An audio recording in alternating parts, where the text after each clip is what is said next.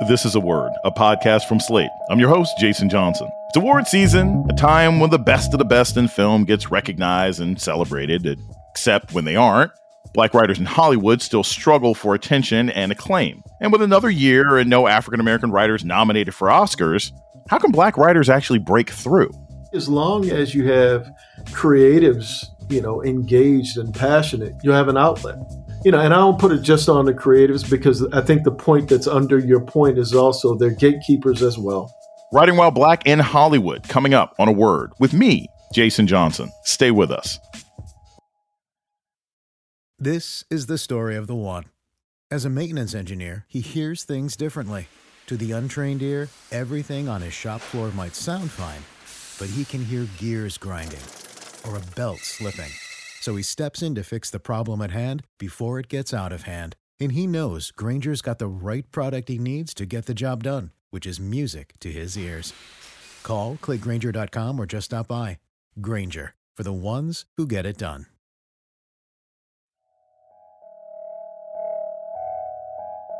Welcome to Word, a podcast about race and politics and everything else. I'm your host, Jason Johnson. Every year we see the same story great black television shows and movies that do well on the ratings, the box office, and social media, but somehow they don't get nominated for the biggest awards.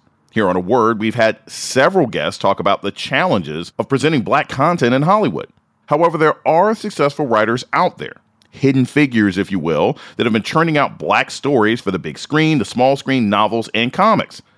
So, how do they do it? One of those creators is Rodney Barnes. He's a producer and a writer who has worked on many shows that you love, including American Gods and Wu-Tang: An American Saga and Winning Time, The Rise of the Lakers Dynasty. He's also written comic books starring Lando Calrissian and The Mandalorian, and his latest work, the graphic novel Blacula Return of the King, was just published. Rodney Barnes, welcome to A Word.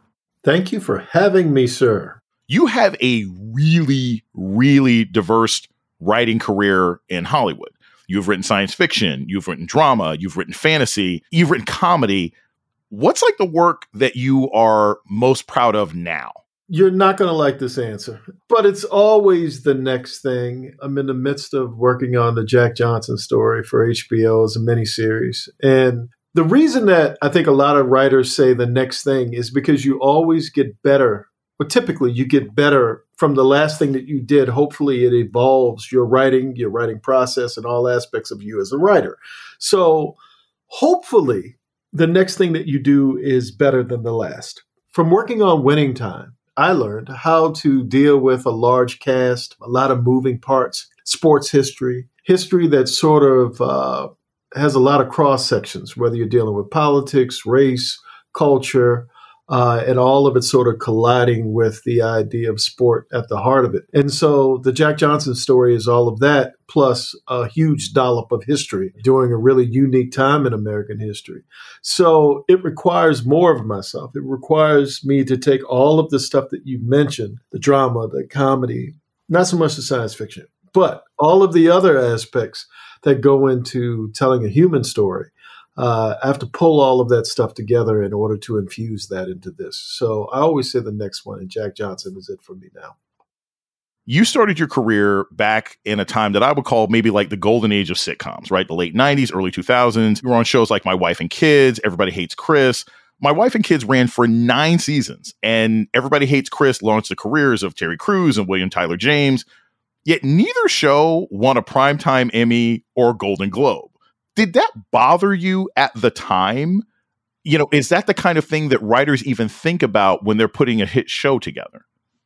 I don't think we actually thought about it, but I think we knew how much effort we had put into the show and how much talent was connected to it. We thought that we would be considered for more things than we were considered for. And that was a little disappointing. But then again, when you look at award shows, by and large, certainly during that period of time, we weren't really, you know, and by we, I mean African American culture, we really weren't recognized en masse. So you sort of hope, but in the back of your mind, eh, it's probably not going to happen. You're one of the writers and producers behind Winning Time Rise of the Lakers Dynasty. One of the interesting things about that show is it depicts the lives of these sort of iconic Lakers players at the beginning of their careers in the 80s. Here's a clip. You should be aware, young man, that we haven't settled on a pick yet. That's cool. I haven't settled on the team yet. But he's not opposed to a fair offer either, are you, son? This is a draft, not free agency. Choice is ours. He goes where he's told. Or I go back to school, turn pro next year for a different team. I'm thinking 600,000.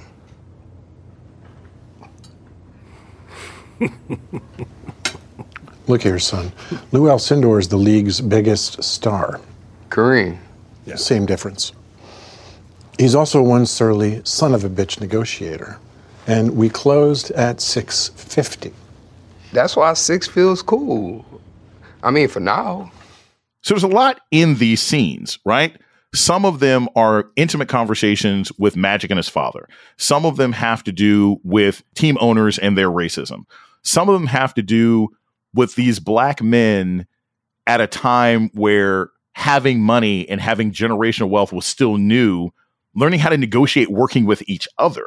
How did you conceive of some of these scenes? And then beyond that, after you put out this product that's very popular, how'd you respond to some of those old Lakers players trying to claim that the show wasn't reflective of their experiences? It, it always sort of bugged me whenever I would see sports themed movies and TV shows that had um, black people at the heart of it, the verb of whatever the game was, because we would play the game, but the narrative was more likely about the coach or the owner or the person who wasn't playing the game. And the players were relegated to that's the good one, that's the bad one, that's the one that's going to get shot. You know, just sort of a, a, a really a one dimensional depiction. And so television gives you the opportunity to sort of slow all of that down and to really get into the nuance and specificity of character, certainly a place like HBO. So being able to speak to the idea when you said generational wealth and you know, seeing with Magic and talking to his father, and they're talking about money for the first time. And dad's coming from a place where he's been a working class, blue collar, working class guy his whole life. And now his son, in one fell swoop, is about to get this massive amount of money, half a million dollars and he's negotiating. You know, what's there to negotiate? You know, but Magic sees his worth. And it speaks to that generational thing of one to the other, but it also challenges the relationship of father and son. And that's the kind of complexity that was always like exciting to me to be able to delve into that and not so much just the game. And then race within the idea of sport has always been intriguing because television just shows you that one idea of the game that you see. What's actually going on behind the scenes? And you know we all know what's happening with the NFL and some of the problematic ideas how race is being dealt with. And every once in a while it pops back up as a character in the narrative and sort of disrupts the fun. There's stories behind that. And so being able to to play with those stories has always been stuff that's really, really interesting. In regards to how the real people feel, I'm sort of empathetic to it. Uh, someone was telling the Rodney Barnes story, and I didn't have a say in how that story was being told. I would probably feel a way as well. You know, I would probably say, no, it wasn't like this and, and like that. And we do take creative license in the sense of, you know, you can't take 10 years and condense it into uh, an hour and a half and then it be everything be exactly as it was. But I will say we went through a painstaking research process. We scoured through older media and interviews that people had, YouTube, articles, you know, so much about that time. When you talk about that era, not just in television, but in print media, these stories were in your face, you know, in Sports Illustrated and these magazines. And so we studied all that stuff and came to the conclusions that we came to we're all fans of the Lakers. Everybody on the show is. I started off a 76er fan during that period because I love Dr. J, but I've become a Laker fan um, of that team, the 79, 80, you know, those brothers. It really is a, a, a deep sense when you say the word fan, it's really more of an appreciator for what they accomplished. And so, so many things were happening beyond just the game itself. And then the narrative of Magic Johnson and Larry Bird almost becoming characters now, where you're not just playing a game, you're playing into the regional politics of Boston versus LA and the racial implications that come with that. And the histories that come with both not only their franchises but those cities and those fan bases from those respective places. So it's so much under it to dig into that's really really rich, and again to try to pack all of that into an hour. Um, and have every single thing be exactly in that moment. No, I had lemon Gatorade. It wasn't red. You know, it's like it's probably not going to happen. But uh, we do do the show with reverence, and we don't just make things up off the strength of winning time and your your general record of success, uh, you know, you ink an overall deal with HBO. And, you know, now HBO, HBO Max, the Discovery merger, all this different kind of stuff. There have been a lot of news and headlines about at least a perception that these new mega media conglomerates are less committed to stories from diverse creatives. They're less committed to stories about black people.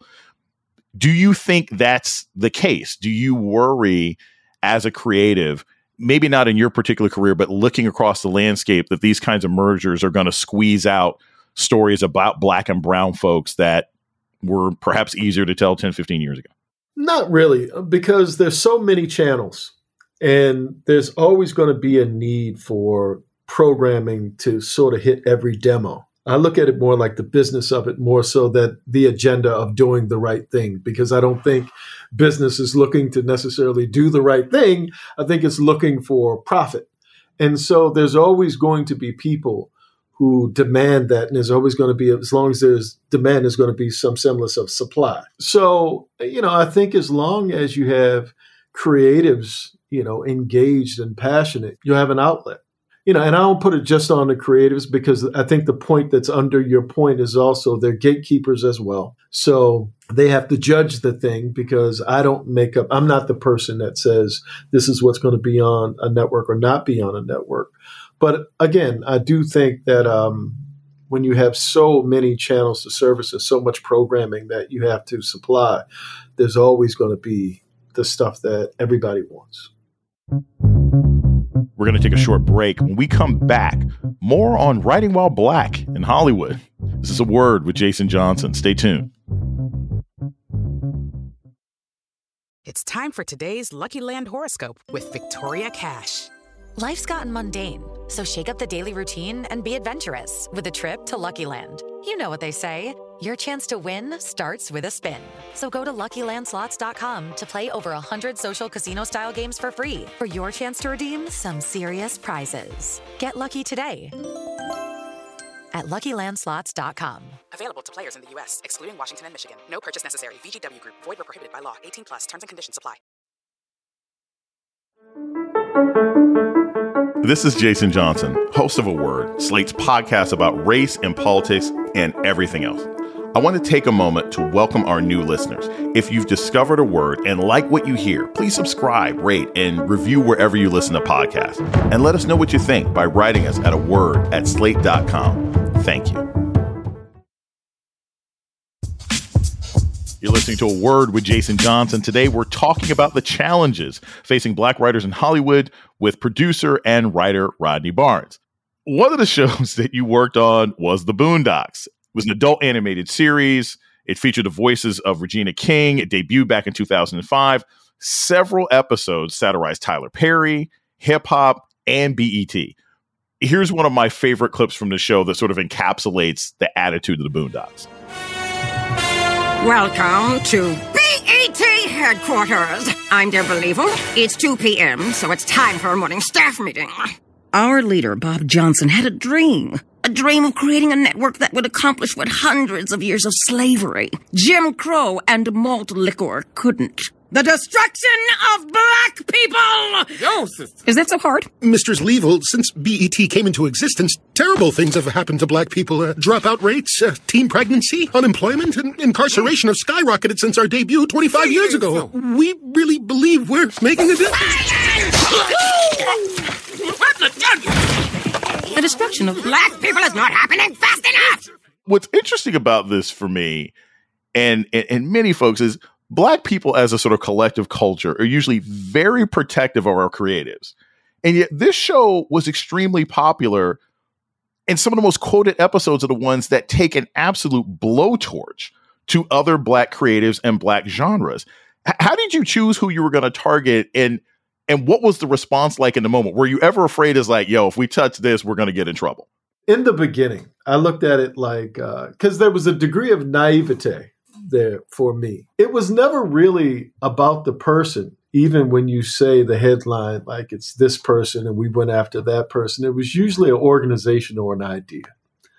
And that was where the comedy was mined, you know, from the idea that was under the thing. We weren't living in today's sensibilities. We were living in before social media, before you can say this, you can't say that. I don't even know if we had network censors at the time. We just started talking you know, in hindsight, if you look at it through the lens of today, probably, you know, some episodes wouldn't exist or they certainly wouldn't exist in the way that, you know, they did, um, you know, for whatever my contribution was.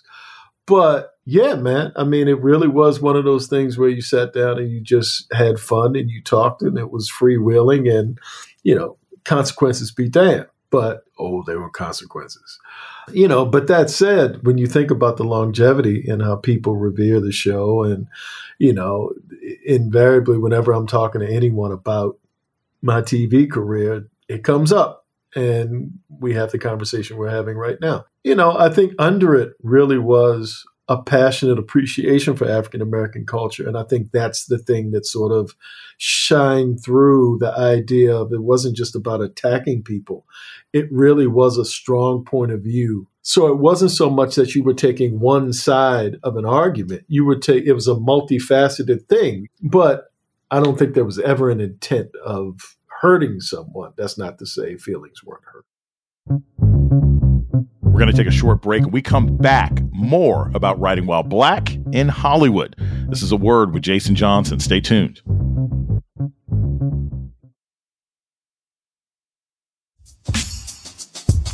You're listening to a word with Jason Johnson. Today, we're talking about bringing black stories to life in Hollywood with writer Rodney Barnes. So, Rodney, your latest work has been a line of successful horror comics.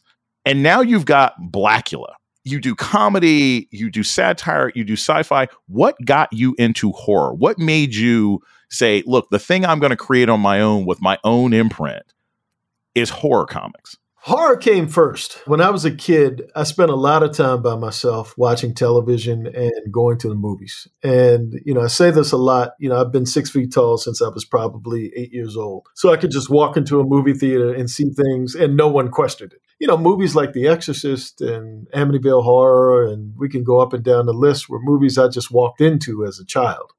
And Saturday nights, I love to watch the, the late night scary movies, the Universal Monsters, uh, Dracula, Wolfman, Frankenstein, the Hammer films with Peter Cushing and Christopher Lee. Always loved these movies. But I never saw us, meaning African Americans, at the center of the narrative. You know, at the worst, certainly with the old ones, it was like, he went that away.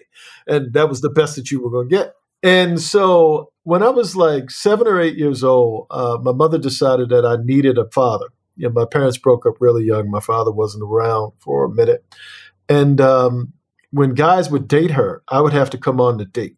And I got to pick some of the dates. And I picked Blacula to go. And this guy found it in Baltimore at the Hippodrome Theater. And I'd never been to, I've been to a lot of movies, but this was a movie theater full of black people. And it was an interactive experience. It was fun. Like people talked to the theater and threw things at the screen. And it was a black, the great, late, great William Marshall uh, was uh, Blacula or played Prince Mamuwalde, AKA Blacula.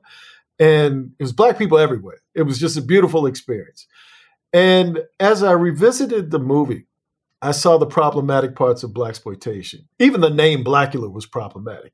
I always said if I ever got the opportunity to redo this story, I would extricate the problematic parts and try to highlight the parts that uh, I enjoyed. And there's this there's this element of black exploitation that had the civil rights slash Pan African movement under it, whether it was in the soundtrack and the fashion and just the style of it there was always this subversive feeling that to me connects directly to the world that we live in today. So again, there were two goals. It was to raise the idea of Prince Mamuwalde to the same level of Count Dracula. You know, if you could make him elegant, but in a setting that typically isn't treated with elegance. And that to me was a worthy goal. So that was always something I wanted to do. It just so happened that in my career, my television career, comedy opened first and other doors opened up before this. And when I tried to sell things in the industry that were horror themed, pushback. You know, it was either it was too many black people. Can you put some more white people in it? And I try and try and try and couldn't find enough, whatever the right, like Goldilocks. What's the temperature of white people that I need to put into this to make this thing sell? So when the opportunity to do comics sort of manifested, it was like, why not take a shot at doing the things that really speak to my heart and what I've always wanted to get out? And uh, no pun intended for the movie Get Out. You see what I did there but I always wanted to be able to speak to horror in a sophisticated way. And I try to make my characters in all of the aforementioned books, their humanity actually is the first thing. Whatever the human connectors in a relationship with father, son, sister, brother, whatever it is, it's always something that's human at the center of it. And then I add cultural dynamics in as to how they go about doing the thing that they do and how the horror unfolds. It's never using or hopefully not exploiting the culture in the name of the horror. Blacula debuted like 50 years ago. What made you want to specifically resurrect, there's my pun, resurrect this character? And how does he how is he different? He is very connected to his original mission. If you remember the original Blacula movie, in the intro, Prince Mamuwalde goes to Count Dracula, who he does he doesn't know that Count Dracula is a vampire. He's just a dignitary and a rich guy, and maybe he will use his wealth and influence to help stop the slave trade. And I always dug that idea. And then Count Dracula goes Dracula and bites him and kills his wife and just goes nuts. Uh, then we get into uh, you know a vampire movie. And my thing was the generational trauma that comes from that idea of betrayal and speaks to him personally on a personal level. Like, how didn't I see this? How did I not see this? That I was walking into this trap? And what could I have done if I had gone in a different direction? And the guilt and shame that Prince Mamuwalde feels for letting the people down. That echo of humanity is still there, even though he's a predator and I'm a huge fan of uh, AMC's Interview the Vampire. I think it's a beautiful show. In fact, it really influenced me rewriting the Philadelphia pilot. But um, that idea of vampires just want blood, like to exist forever, and all you really do is all you want is something to eat. What happens to your soul? What happens to trauma? What happens to guilt? What happens to all of those aspects of humanity? Do they just disappear because now you want blood so badly and you have fangs? I like the idea of the conflict, and Anne Rice has some of that, but I wanted to speak to it specifically to the culture and specifically to Prince Mamuwalde in a way that was um, heightened, you know, because of who he was and what he was and what his original goal was. It wasn't just as an individual, it was an individual with a sense of purpose. It was an individual who thought that he could actually influence the thing that was happening that affected the entire culture for 400 years. And carrying that weight to me speaks to an even larger idea uh, connected to generational trauma, connected to a lot of other stuff that I think makes it really difficult for us now to find peace. And to be able to use those themes and, and weave those themes into the narrative, you know, just enough, not too much to where it's not fun and it's not a vampire story and all of that, but to be able to put a garnish every once in a while on a scene and to see that there's something else going on inside of him other than this insatiable desire for blood to me, that was a worthy goal as well of why resurrecting Prince Mamuwalde. I listened to an interview you did with Tananarive Due. We've actually had her um, on a word as well. You mentioned to her, you talk about generational trauma. That resonates through a lot of your writing. It's also something that ends up affecting writers. And you mentioned in your interview that like like Hollywood almost killed you. What did you mean by that? And also, how do you think it sort of it almost kills other black writers people who are like i can't even do this anymore or they become depressed or they they shut down what was that like for you the first decade of my career, um, I was miserable. I was in complete misery because I reverse engineered a career. I don't believe I was meant to be here. You know, if it wasn't like I went to NYU or USC film school and I came out, you know, on top of the world and they picked me. You know, I was a production assistant. I wanted to do a thing and I would sort of dip my toe in the water because I was afraid. If I had imposter syndrome, I think, since birth. And once I got into a writer's room, every day was just abject fear. And so, whatever it took to say things that weren't necessarily me, like I was pretending to be this person because I wanted to just be accepted and I wanted to stay. I just wanted to survive in it. And I saw people that I felt were more talented than me disappearing, you know, and in some cases, never getting another job. And so you add that to a person who's incredibly insecure and fearful and doesn't feel like he belongs. It doesn't look like the stereotypical writer, in quotes, in Hollywood. You add all of those elements in, it's stress. And my cardiologist used to say that, you know, adrenaline was used to as a safety measure, you know, to for when danger comes. It wasn't meant to be like on a constant IV drip. And I was on it all day, every day. And I've got to smile and I've got to come into a room and try to just throw jokes at the wall and try to be funny and try to be smart and try to be perfect and then not know whether it's working or not working, other than to hope that the next year I get another job.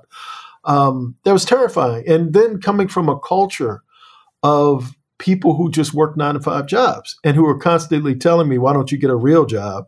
and this fantasy, put this fantasy away and get a job with benefits and settle down and behave like an adult.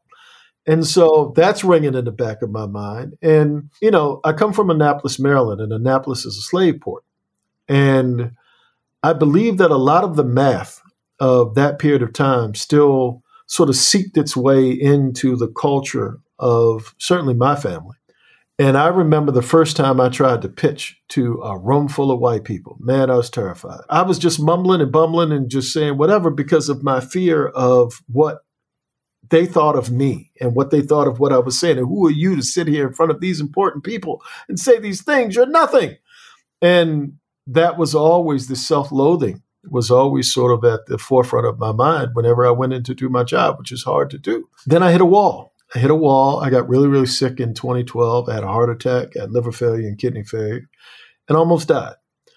And I remember sitting in the hospital room, really angry, really scared, um, still relatively young, and thinking to myself, how did I get here? You know, I made a decent amount of money. I'm in a career I said that I wanted, but I'm absolutely miserable and I'm at death's door. So I was like, if I ever get an opportunity to make it out of here. I'm going to start writing from my heart and I'm going to do my thing.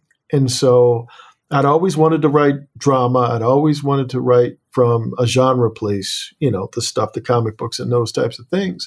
And I started to do that. And in a weird type of way, I attracted people into my life who either saw my ability, were supportive of my ability, supportive of me. I started going to therapy. I started to work some stuff out, mended some fences. And to me, I always say when I do panels and things that when I became a better person, I became a better writer. There's a thing I think, certainly when it comes to writing, of connecting with other people and connecting with humanity. And I became better at that because I wasn't writing from a place of, oh my God, I hope they like it and I hope I can survive. I was writing from a place of vulnerability, and I was writing from a place of really um, connecting to folk and being empathetic. Really, maybe for the first time in my life. I will say, even though it's incredibly difficult journey, I'm glad I went on it. I like the person today much better than the person of yesterday. Rodney Barnes is a writer and executive producer of Winning Time, Rise of the Lakers Dynasty. His new graphic novel, Blacula, Rise of the King, is out now. Rodney Barnes, thank you so much for joining me today on A Word. You're very, very welcome, my brother. It's always great to talk to you. And that's a word for this week. The show's email is a word at slate.com. This episode was produced by Christy Taiwo Makanjula. Ben Richmond is Slate's Senior Director of Operations for Podcasts. Alicia Montgomery is the Vice President of Audio. Our theme music was produced by Don Will. I'm Jason Johnson. Tune in next week for a word. With Lucky Land slots, you can get lucky just about anywhere. Dearly beloved, we are gathered here today to. Has anyone seen the bride and groom? Sorry, sorry, we're here. We were getting lucky in the limo and we lost track of time. No, Lucky Land Casino, with cash prizes that add up quicker than a guest registry. In that case, I pronounce you lucky. Play for free at LuckyLandSlots.com. Daily bonuses are waiting. No purchase necessary. Void where prohibited by law. 18 plus. Terms and conditions apply. See website for details.